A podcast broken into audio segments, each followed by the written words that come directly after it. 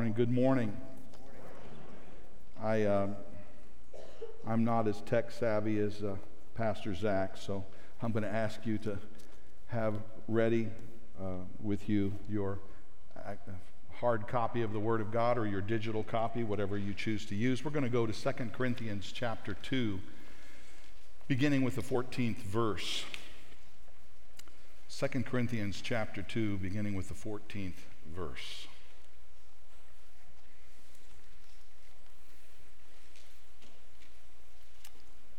But thanks be to God, who in Christ always leads us in triumphal procession, and through us spreads the fragrance of the knowledge of Him everywhere. For we are the aroma of Christ to God among those who are being saved and among those who are perishing. To one, a fragrance from death to death to the other a fragrance, from life to life. Who is sufficient for these things? For we are not like so many peddlers of God's word, but as men of sincerity, as commissioned by God, in the sight of God, we speak in Christ. Are we beginning to commend ourselves again? Or do we need, as some do, letters of recommendation to you or from you? You yourselves are our letter of recommendation, written on our hearts to be known and read by all. And you show that you are a letter from Christ delivered by us, written not with ink, but with the Spirit of the living God, not on tablets of stone but on tablets of human hearts. Such is the confidence that we have through Christ toward God. Not that we are sufficient in ourselves to claim anything as coming from us, but our sufficiency is from God, who has made us sufficient to be ministers of a new covenant, not of the letter, but of the Spirit. For the letter kills but the Spirit gives life. Let's pray. Our Father, we thank you for the Word of God. Impress it upon our hearts, our minds, our lives. Help us this morning, starting with me, to surrender fully to it, to see our Savior leading this grand procession, this triumph over sin and death and the grave. I pray that we would recognize the incredible privilege of being a part of the body of Christ, for the hope of glory that is ours, for the help of the Holy Spirit along the path. Help us this morning, Spirit. Direct my lips and my thoughts, and I pray that you'd open every heart and mind to receive truth. We offer it to you in the name of our Savior, the Lord Jesus Christ. Amen. I first brought this sermon, or at least a very abbreviated form of it, to my beloved senior friends uh, in a recent Caleb's Kin meeting. And uh, I had a whole other message prepared that I was going to bring, and uh, my heart just seemed so impressed by this as I was thinking back along the history uh, that I have with this church that began in 1980 and uh, in recent days could not help but to replay the historical reel of all of these beautiful faces uh, over the last 42 years and how God has brought these people into my life and then into my wife's life and then into the lives of our children. And what a privilege it has been starting with that first summer after my, um, I believe it was my uh, junior year in college, and I showed up here at West Hill Baptist Church following my parents uh, who came to give it a try, and we never left. And uh, I heard preaching like I had never heard before, and it shaped my understanding of the Word of God and my reverence for the Word of God. We were down in the old sanctuary, what is the children's, the Hill Kids Chapel. And I was baptized almost immediately by Pastor Dan. And uh, we were led in song by Pastor Mark and this choir. And uh, I just can see all these faces. I remember these elder saints that were praying at the end of the service and how beautiful it was to hear them come before the throne of God. And I really began to love the Word of God. So I, I purchased my first copy of God's Word. I took it with me back to college and began to dive into it. And I was given subsequent opportunities to minister and to be exposed to the Word, to serve in a variety of ways. And once again, it was God chiseling on me, shaping me uh, for the purpose of ministry. Uh, to be certain, there were many, many very, very difficult years. And I, I don't mean just here, but in other places where the Lord led me, and then my wife. And um, the ministry is this beautiful thing. It's, um, it is like a rose, but there are some thorns uh, along with that process. And uh, sometimes I'm the thorn. And uh, I had to learn some lessons. And God needed to knock some rough edges off of me. So it has been this tremendous thing. And this morning in my prayer time, I was giving thanks to God. I told our Sunday school class this morning for all of these people, many of them that are sitting here this morning, who God has used to encourage us, to support us, to admonish us at times, uh, to help hold us accountable, to pray for us. We have been supported beautifully in so many ways, and we are grateful. We are truly, truly grateful. So grateful to be here this morning and uh, to be with you. So I want to express my heartfelt thanks and love to not just the senior adults that I spoke with initially, but to all of you, my general family here at West Hill. So, with the closing of any chapter in life, and we have many of those along our pathway, it's natural to assess the overall impact uh, upon our lives and our impact upon others. And sometimes that can cause me to be a little red faced, uh, but most of the time I rejoice in that. Possibly even more so as I think about these chapters and transitions as a pastor. Uh, I feel the weight of it. And that's, I think, good and right given the nature of life and death and sorrows and various transitions that make up uh, the local body of Christ and this one that has been my family um, for the last 42 years. The heart of the Apostle Paul was always yearning for the churches. This is revealed so powerfully in his letters to the church at Corinth, a church that was highly gifted it was bountifully blessed, and yet it was often ensnared by the lure of the culture around them. And Paul had a very conflicted relationship, uh, or they rather had a very co- conflicted relationship more so with him. His heart for them was always one of yearning, of longing, of, uh, of anguish at times, and tears as he expresses himself in these letters. But they at times despised his personality and made little of him. And they did not like his challenging teaching about a variety of issues because they had become, in many ways, a very worldly church uh, integrated into that culture. But after a basic explanation of his desires for the church, his longing, his plans, and his hardships in the gospel as he rehearses what he has gone through on their behalf, he abruptly changes the tone of this letter, beginning with the 14th verse of chapter 2. But thanks be to God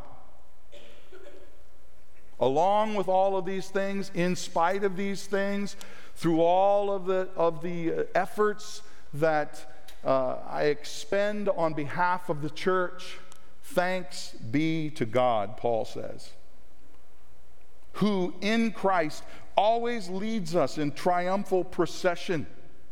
And I got to thinking about this triumphal procession. Um, and I did a little research. And of course, I've heard some wonderful things over the years from uh, much more apt preachers than myself. But this, this thing is, was referred to as the triumph in the Roman culture. And it was, it was carried out as a, as a civil and religious ceremony because, the, no doubt about it, the Romans were very religious. They were cultic, um, they were idolaters, but they were very religious. And so, this practice of celebration that would go on uh, happened uh, at various times over the course of their history after the conquering of a foreign people by some esteemed general. And so, this parade would come into Rome and go through the main street and there would be the captured slaves. I'm sure it would be some of their generals and highest soldiers and leaders, and possibly their king. And they would be out in front in chains, and their I'm sure their heads down, dejected. They know that they are now captives of a, of a conquering nation. And they come in, then the spoils of war all of the wonderful resources that the Roman uh, legions would take from these people. And then the soldiers. And finally, at the end, the conquering general, dressed in a painted toga, wearing a laurel crown, and receiving the adulation almost as if he were a god himself. Now, to celebrate this, they would have these incense burners along the pathway and it would put out a very strong and fragrant uh, smell, a beautiful smell, a celebratory smell.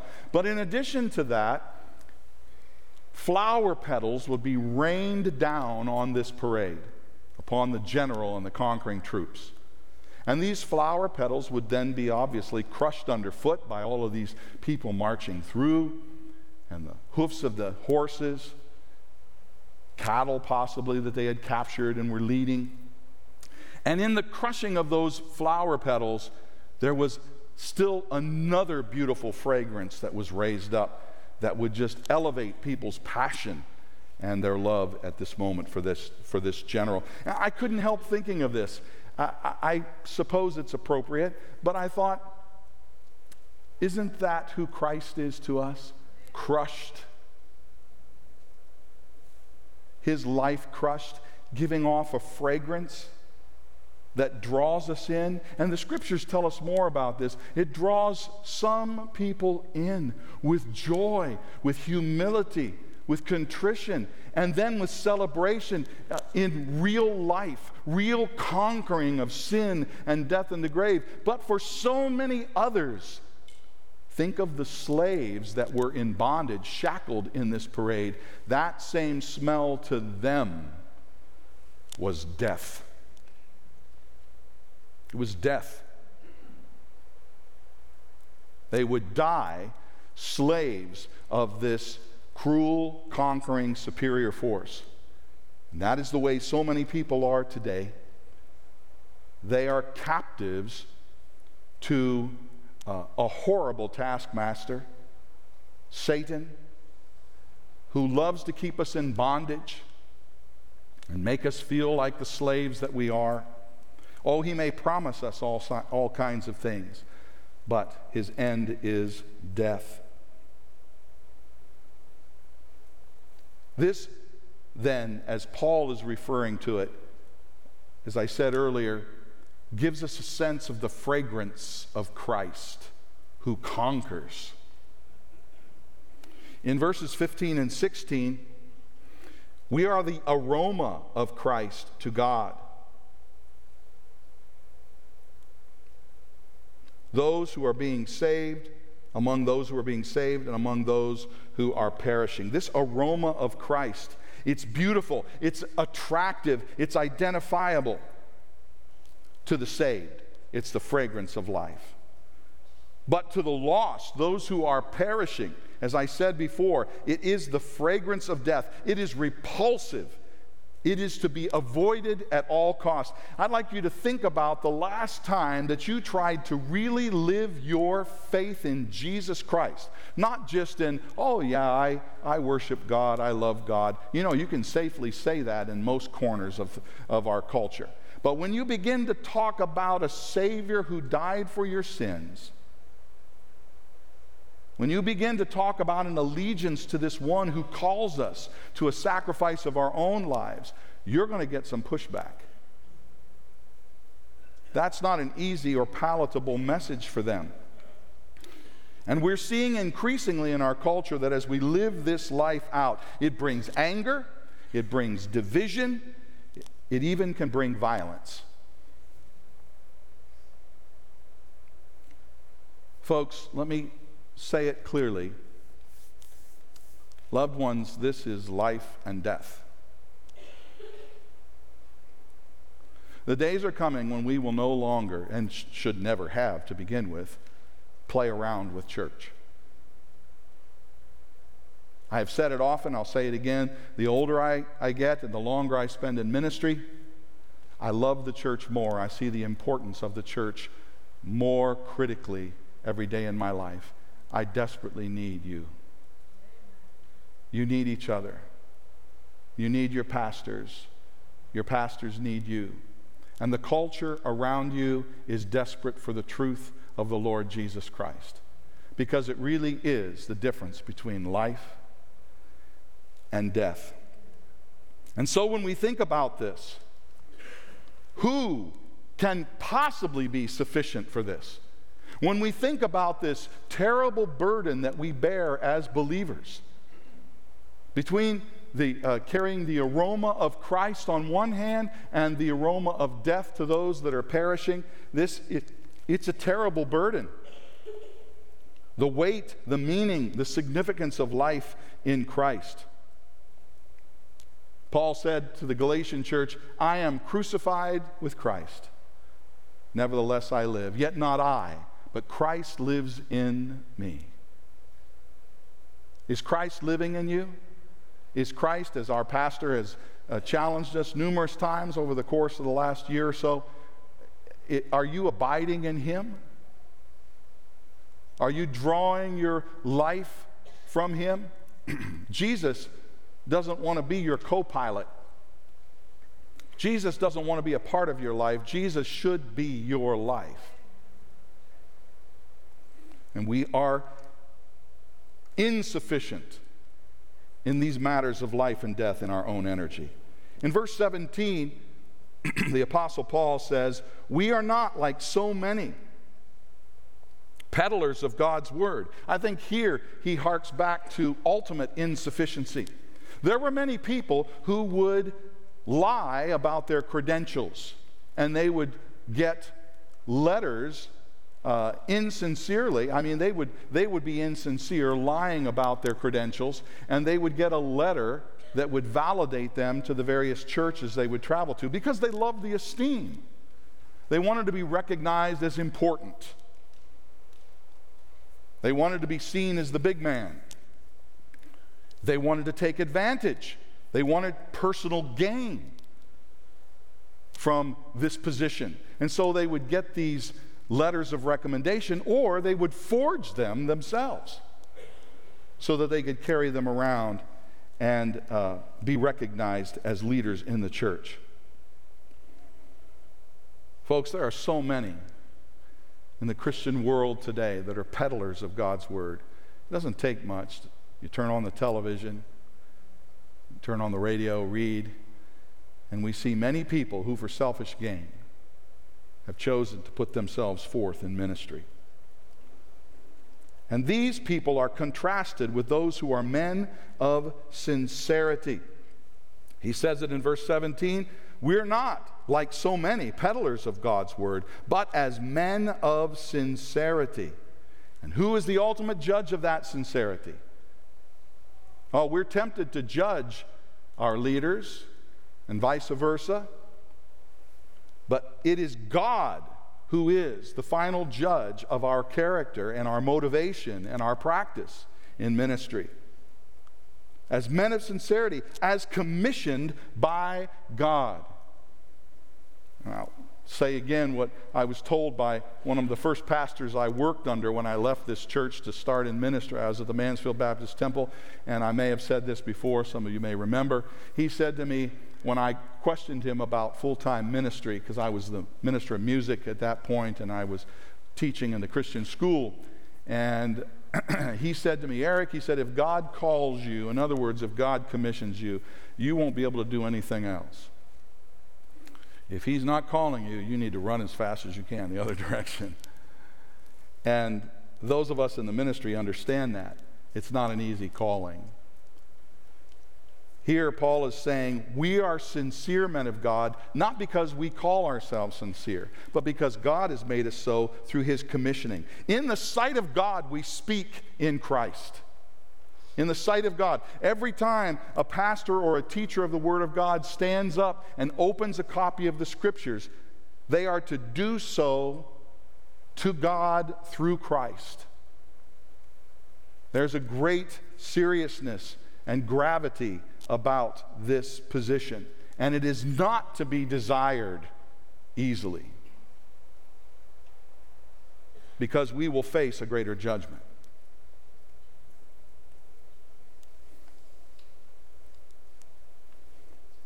We must never adulterate God's word for personal gain. And I guess a real good determining question would be the answer to this, uh, to this question Who gets the glory? Who gets the glory from our ministries? Whether it be greeting at a door, or ushering, or working on some um, uh, program or special uh, event that the church is doing, or whether it's cleaning or teaching children, whatever it may be, it makes no difference. Who gets the glory? I think a lot of times the problems in the body of Christ today are uh, they happen because ultimately we want the glory. And so we're deeply offended and hurt when we don't get the esteem and the adulation and the affirmation that we think we deserve. Folks, I tell you, I've been there.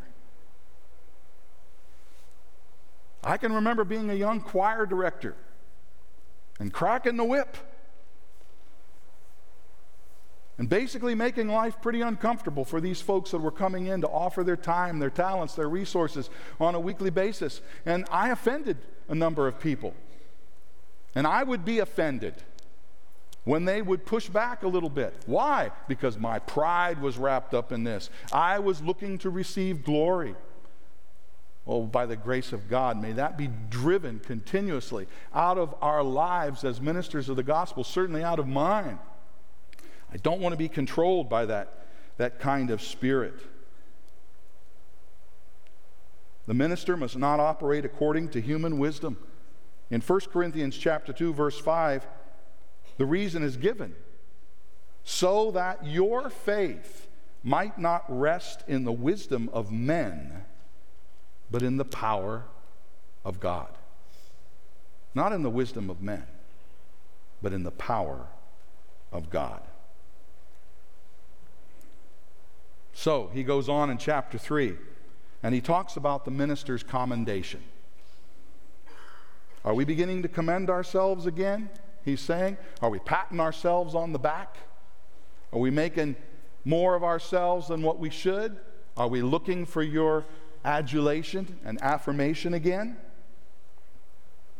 Must we, as one translation says, reintroduce ourselves to you as if you never really knew us? You didn't know our motivation. And here we get these this mention of the letters of recommendation or commendation once again. Is this what we need? Letters of recommendation to you or from you? Really? We have spent our lives for you, he says, as ministers of the gospel. Do we constantly have to remind you? Oh, any pastor will tell you who is honest that he makes many mistakes, and I have made some grievous ones. I have made some grievous ones. And that, it causes me shame. And the devil loves to use those things against me and accuse me and say, oh, you're not, you, you should never be in the ministry. But the expenditure of our lives over the long haul and the spirit of contrition and humility should mark the life of the minister so much so that he is easily recognized as one who is there for the sake of the church.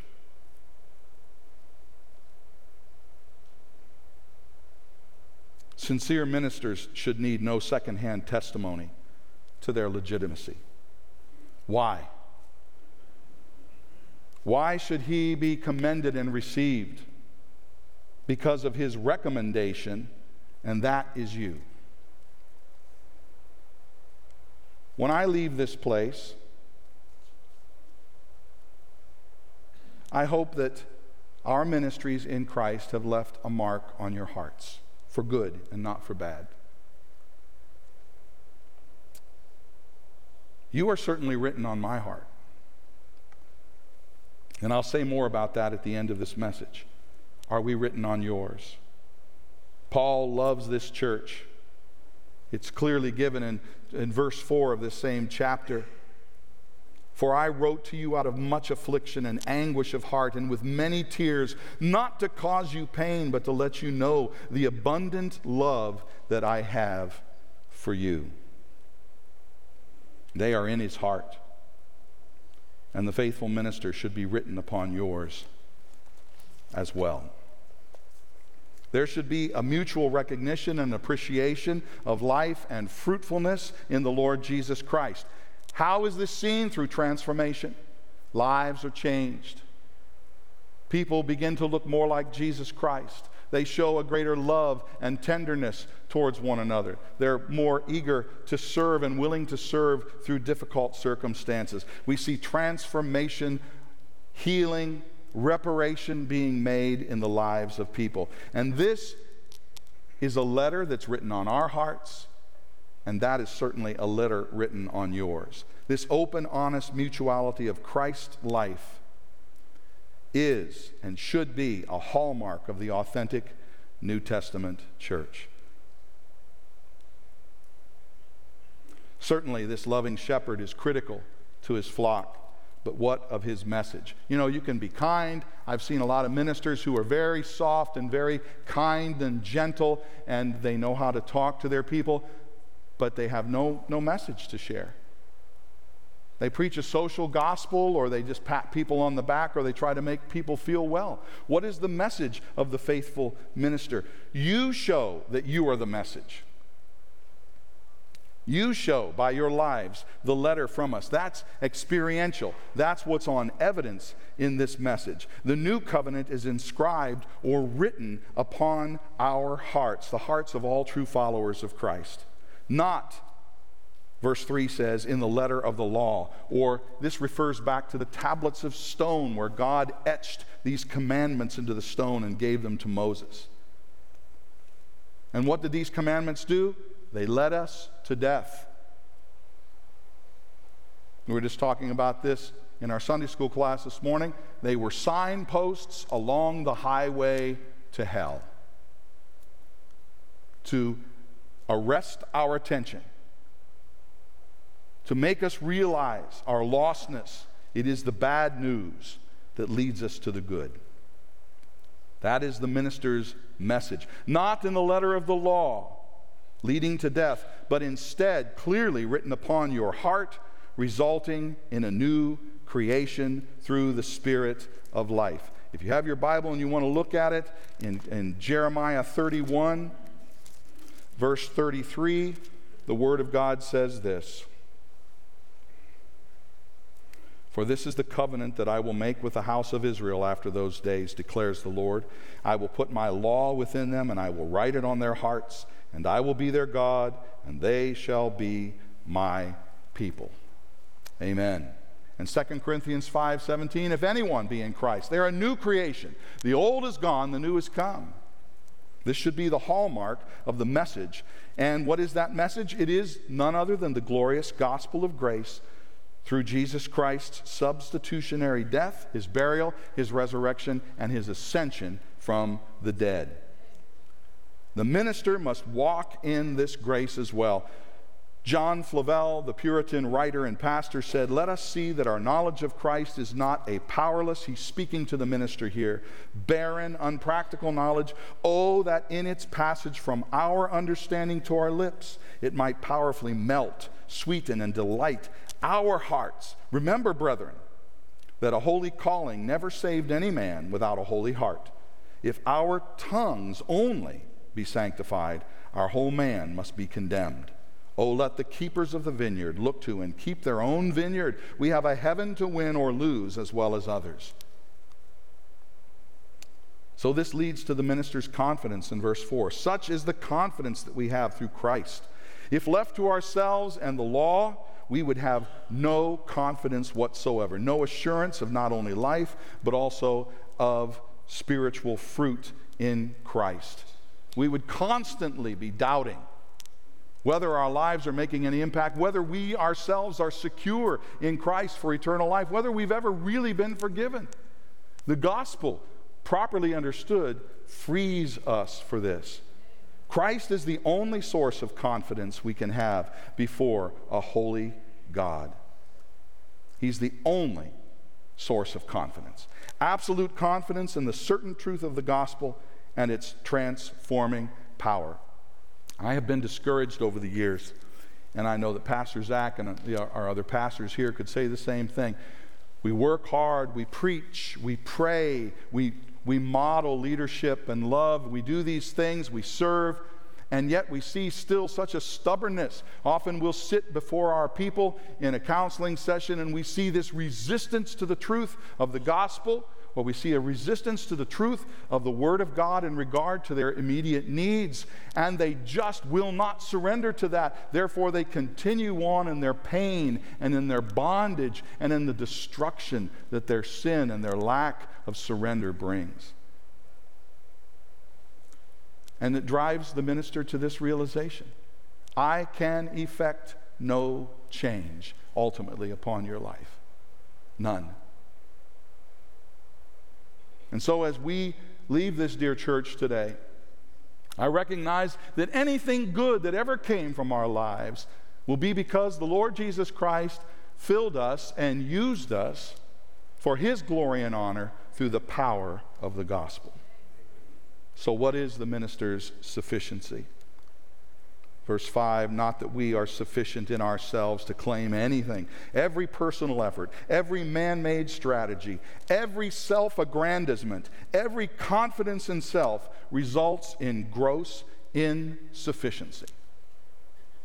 We can do everything right and yet be grossly insufficient. When we humbly realize that any sufficiency we have or function in comes only from God, then we can begin to become sufficient in ministering this new covenant through the Spirit of God. Anything else results in spiritual forms of death, personally and corporately. This letter of the law or human invention or human strategies, it kills peace, joy, and hope in the lives of believers because ultimately it leaves them starving. It leaves them parched. It leaves them disappointed in the claims of the gospel. How many people have left various gospel churches because the church just gave empty words, not backed up by the transforming power of the gospel modeled by servant leaders? Or it brings spiritual, eternal death to the unsaved. Here again, the terrible weight and burden of life and death that is in the fragrance of the Lord Jesus Christ that his children carry. MacArthur Bible Study says this Paul disdained his own ability to reason, to judge, or assess truth. Left to his own abilities, he was useless. He was dependent on divine revelation and the Holy Spirit's power. And so I say again, you are written on our hearts, on Becky's heart, on my heart. As one of your pastors, soon to be former, I long to be in that triumphal procession of Christ with you. And if you're listening by way of a broadcast this morning, over your television or your laptop or your phone, I can tell you that I long to be in the procession with you. You may wonder, what is he talking about? What's he getting so excited about? This is life and death. I long to be in this procession with you. How can you imagine that day? It's going to be better than incense and flower petals. What a triumphant procession that will be as we come before the throne of God and give Him all the praise and all the glory. May our fragrance be such that many are drawn into this procession with us. Now, despite my many frailties, foibles, and failures, I had to use the word foibles. You can look that up because it started with F. and there are many. I hope to be remembered as a man, sincere as a minister in Christ, who did not peddle God's word for selfish gain, but rather for your good transformation into a new creation in Christ Jesus. Forgive my frailties, I beg you. Forgive my mistakes and the hurts that I may have caused along the way. I pray that in Christ you will remember us well for trying to sincerely be a minister of the gospel to you. And finally, I want you to know, family here at West Hill Baptist Church, you are written again on our hearts. This faith community, in many, many ways, has legitimized and I say that word with the full weight and gravity of it, you have in many ways legitimized my calling as a minister in Jesus Christ. This has been the trellis that God has used upon which I have been given the freedom to grow and to be nurtured. Thank you for your investment in Becky's and my life. Thank you for your investment, those of you who have been here long enough in our children's lives. You have helped shape us over the course of our patchwork history as I go off into ministry, went off into ministry in a variety of places, but always returned to this place of 42 years. Thank you. You've shaped us into better messengers of the new covenant in the Lord Jesus Christ. We love you. Uh, Father, we thank you for the Word of God that keeps our feet firmly on the ground as we realize our insufficiency apart from the Lord Jesus. And may we see with even more wonder and thanks and joy and love the glory of the gospel. And how that gospel transforms not only our own lives as ministers, but the lives of those we love and lead. May you continue through this fragrant ministry of Christ to draw many into this triumphant procession, that one day we may enter through the gates of heaven and surround the throne of God and give you all the praise and the glory. And I pray this in the name of your Son, the Lord Jesus Christ. Amen.